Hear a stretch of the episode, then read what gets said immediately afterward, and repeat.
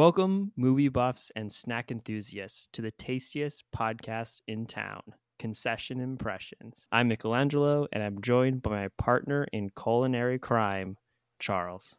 You can say Yep, hi that's me.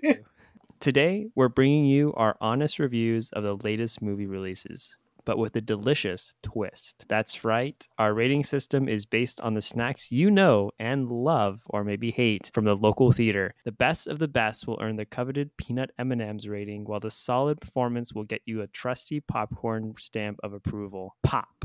That's the pop of approval. But beware, the not so great movies will earn a hot dog review, and the true flops will be relegated to the raisinette bin of shame. We're here to give you the inside scoop on which movies are worth your time and taste buds. So grab a tub of popcorn, sit back, and join us for another episode of Concession Impressions. It's the podcast that eats back. Did you catch my puns in there though? I got uh we're gonna give you the inside scoop scoop of ice cream. okay. Oh, we abandoned yeah, those. Okay. Remember when we used to Yeah, do. I- scoop I- metric? I, I kind of gave up on it. I didn't bring it up, but I, I thought you know it could have a little home here in the intro, and then that's like a little place where we could remember the the fallen For the hardcore Little- fans. the ones who listened from episode one. Mhm. Anyways, on this episode, we are going to talk uh, about the new DC movie Shazam: Fury of the Gods, directed by David F. Sandberg. Chase, do you want to summarize this film for our lovely audience? Yeah, sure. This film is a continuation of the first Shazam movie. It's the same cast, only this time they're a little bit older and they still have the same powers and a new bad guy comes along and they defeat them. That's it. That that's the whole movie. There's really nothing to wow, the story. spoilers much. I know. All right. So, all right. Do you want to jump into that then, Chase? You you give me what's your first point about this this movie? Spoilers ahead. Chase, Yeah. go ahead. What's what's your first point? So I guess my first point is that they more or less abandoned the only thing that makes this in, this story kind of interesting, which is the fact that they're children. You know, they're children and you know adopted children nonetheless who are fighting crime and saving the city with this magical Shazam power. They barely touch upon it. It factors in in no way to the story. It only briefly complicates the story for one character, the Jack Dylan Grazer's character, the one with the crutch.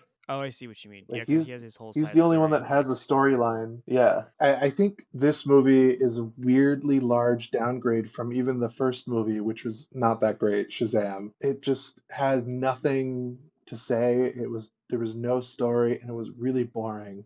Was so, so, so, so bored in this. How did you feel about it? I completely agree, and I think one of the two notes actually is funny. That I guess we have the same note, so we don't have to really go back and forth on this too much. But I wrote in the movie theater when I was watching it, "This is a snooze fest with too much VFX, poorly written characters, bad dialogue, not funny, not amusing, and end credits that would lead to nothing." It's just one of the most uninspired films I think I've ever been into, uh, been in the theater for. I, I don't even know what to say. There's almost nothing to take away from this film other than just don't make a film with no dramatic tension.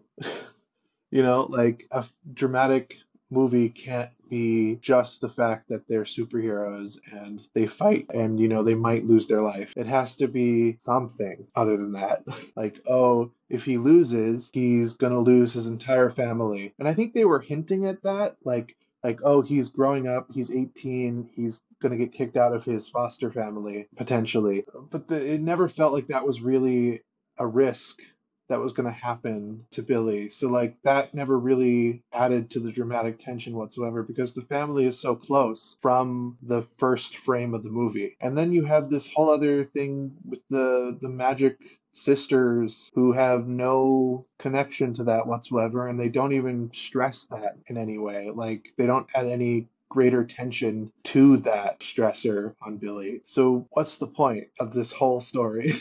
at no point did I feel like any of those stakes were even stakes. Like the whole family thing was just like I knew that there was going to be some conversation later, and they kind of just like shoehorn it in before the final fight of like, oh, and by the way, I'm sorry, I'm turning 18. I'll move out eventually. Like as soon as I turn 18, and then the mom saying, no, just stick around. You're, you're always our kid kind of thing, you know? Like it was just like, all right, this kind of this kind of conflict that they set up in the beginning was so poorly set up that it when it happened, it just like felt like they kind of forgot about it and were like, oh yeah, that like kind of pointless conflict that I wanted to set up at the beginning. Here's the conclusion to it, which is like two sentences of dialogue between two characters in a in a parking lot before a final fight, which also didn't have any stakes because it's like, oh my gosh, he's gonna have to sacrifice himself to to save everyone, and then five seconds later, or I guess technically he does die, and then just five seconds later, there's what's her name, Wonder Woman just comes in in the last second and just brings him back to life, which is like, I, it doesn't make sense also because didn't why couldn't she have done that with Superman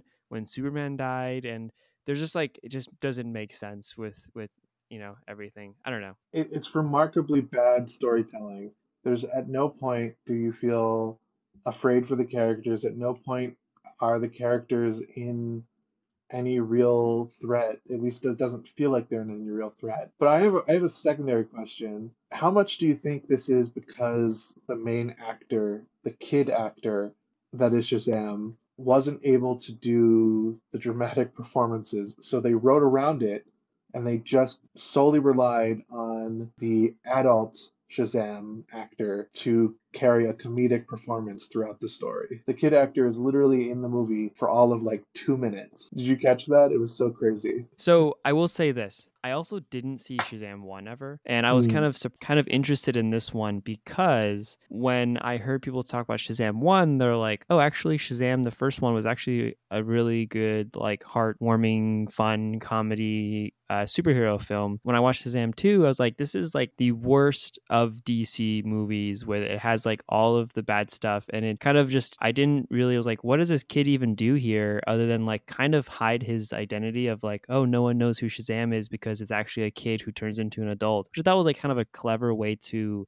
have a secret identity. However, like besides that, I was like, what does this kid bring to this story? Like he doesn't do anything. The adult doesn't like Shazam just fights and you know, I don't know. It doesn't really feel like anything. And also seeing like a bunch of older people try to pretend to be like Gen Z kids just kind of comes off as a little cringy and, and awkward. So it, it just like half the time just felt unamusing and uh, kind of awkward and, you know, pointless to that why these the kids are there or why all these characters are in here. There's like so many characters and you don't really have any character development for any of them. It's just kind of it's like an overcrowded uh, too many cooks in the kitchen kind of situation you got here. It, it's it's just such a wasted opportunity too because this type of character design, you know, this like the nerdy kid who has the ability to literally turn into his fantasy, right? A Greek god of sorts, a Superman like character, is kind of like a very fun character to play with.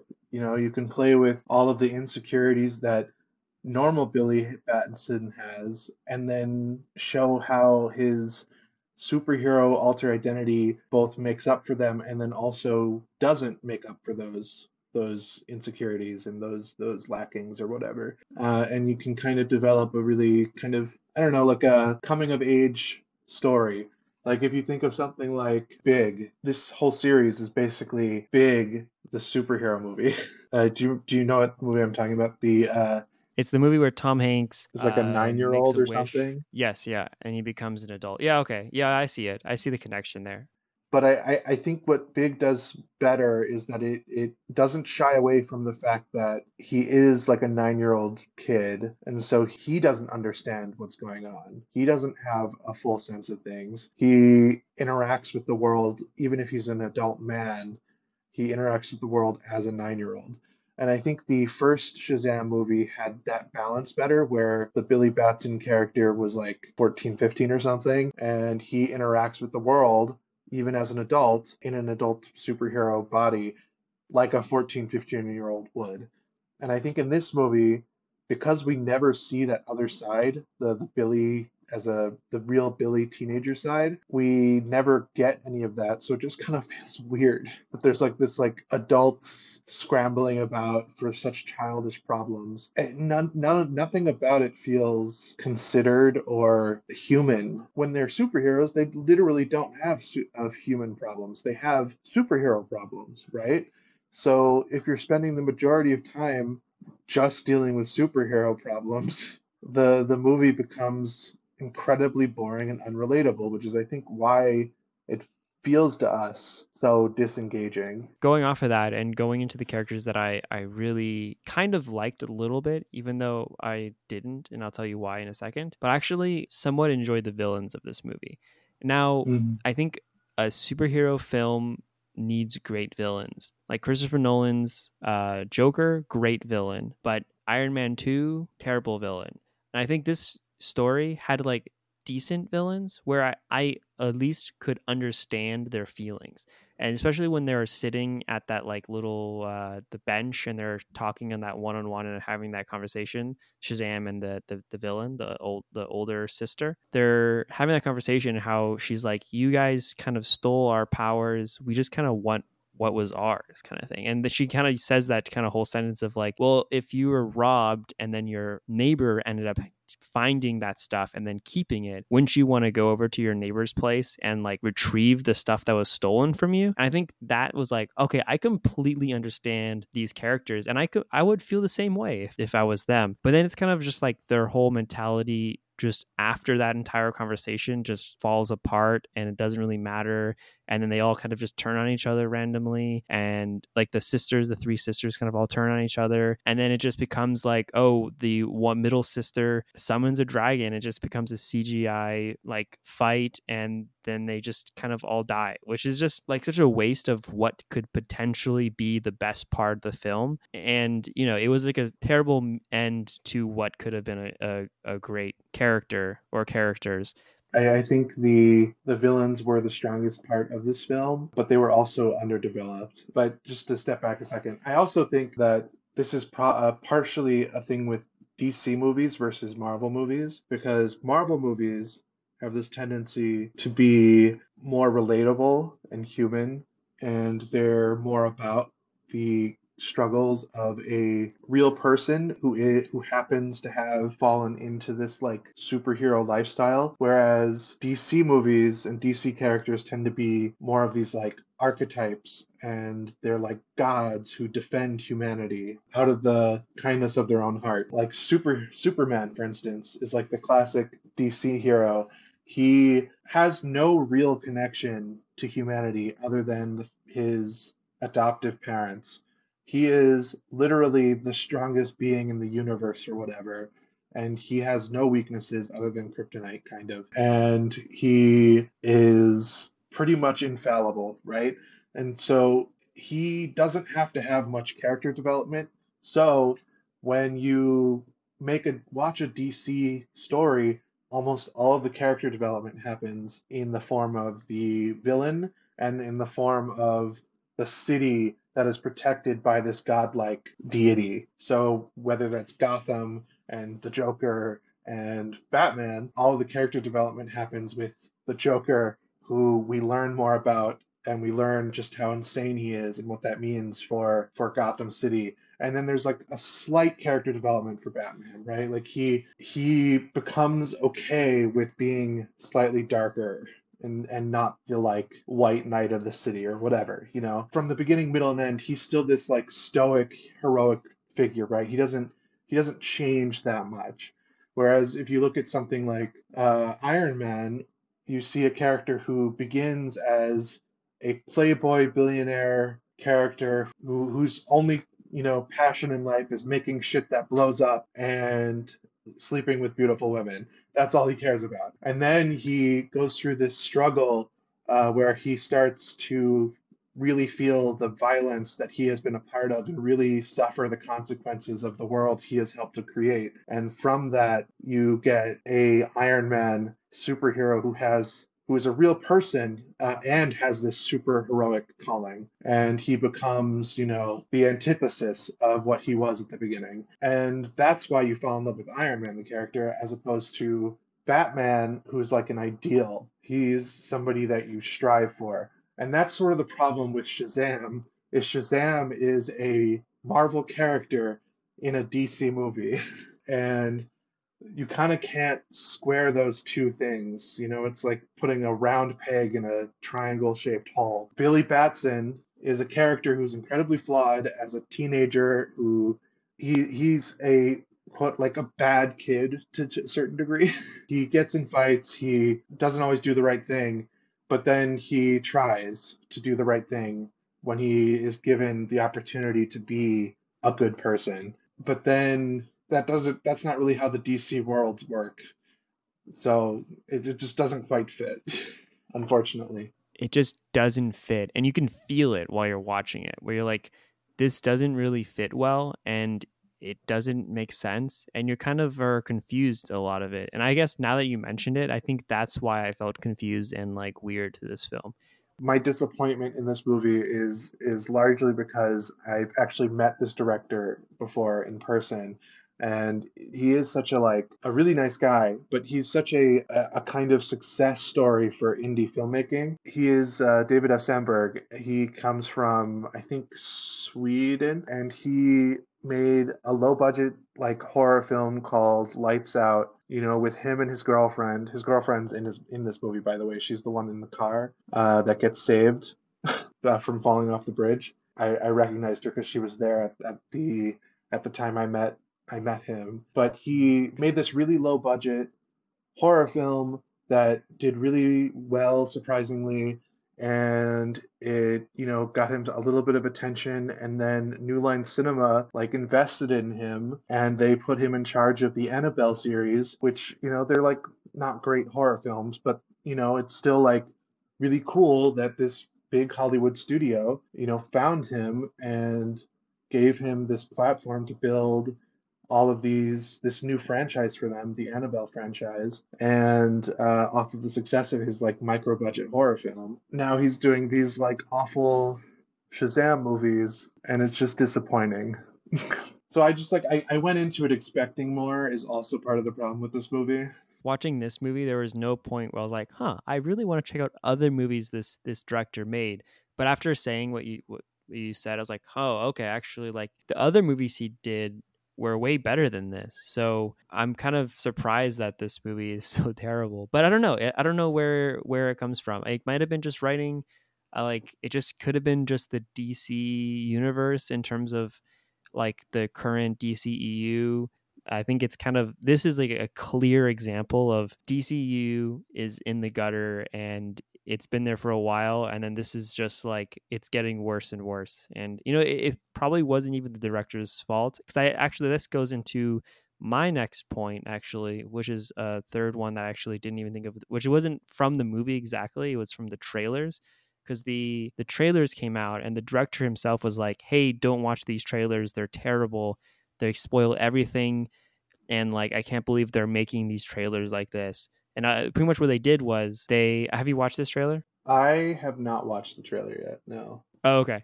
So I'm gonna go into it. So he pretty much in the trailer they spoil that Wonder Woman's in the film and they show like her showing up in the trailer, and that was kind of like a big thing in the, in the movie where she comes in the really end and revives Shazam from from being dead, and it was like this whole little thing. I don't know. I think what I heard was that they were trying to boost sales, and they thought that showing Wonder Woman in the trailer would be like, oh my gosh, Wonder Woman's in this too. And then people would want to go to the movies more. It turned out to be not that at all, the complete opposite, because it opened to like the worst opening ever for DC. This is probably a good point that it isn't the director's fault and it's probably not like the VFX team's fault. They're just doing their job in a way and just kind of following Papa DCU's orders. This is just to show that like that hopefully is over with now James Gunn in the picture and kind of changing things hopefully they have more or people have more fun and interesting stories to tell and you know a better marketing i don't know just better all over. Just like get us out of here and just start over and and make everything just fresh. I think it's a fair point to to make that at this level of filmmaking you aren't making the film by yourself right? You're making the film with 30 executives and a dozen producers and you know the people from DC Comics, the people from Warner Bros. Studios, the the owner, David Zaslav of of AT and T, uh, who currently owns Warner Bros. Killing random films like Batgirl. These are massive, massive productions, and they're kind of a com- made by committee, and sometimes that doesn't work. So I, I I think it's a fair point to say that that David F. Sandberg doesn't uh, deserve all the blame for this movie. You're right. But I think let's go into the thing that most everyone wants to hear, but they probably already know the answer to already. Let's just jump into our concession impressions for this one. Chase, uh, why don't you take it first and give us your concession impressions for the film Shazam? I think it will be no surprise that I want to give it a raisinette. it was bad.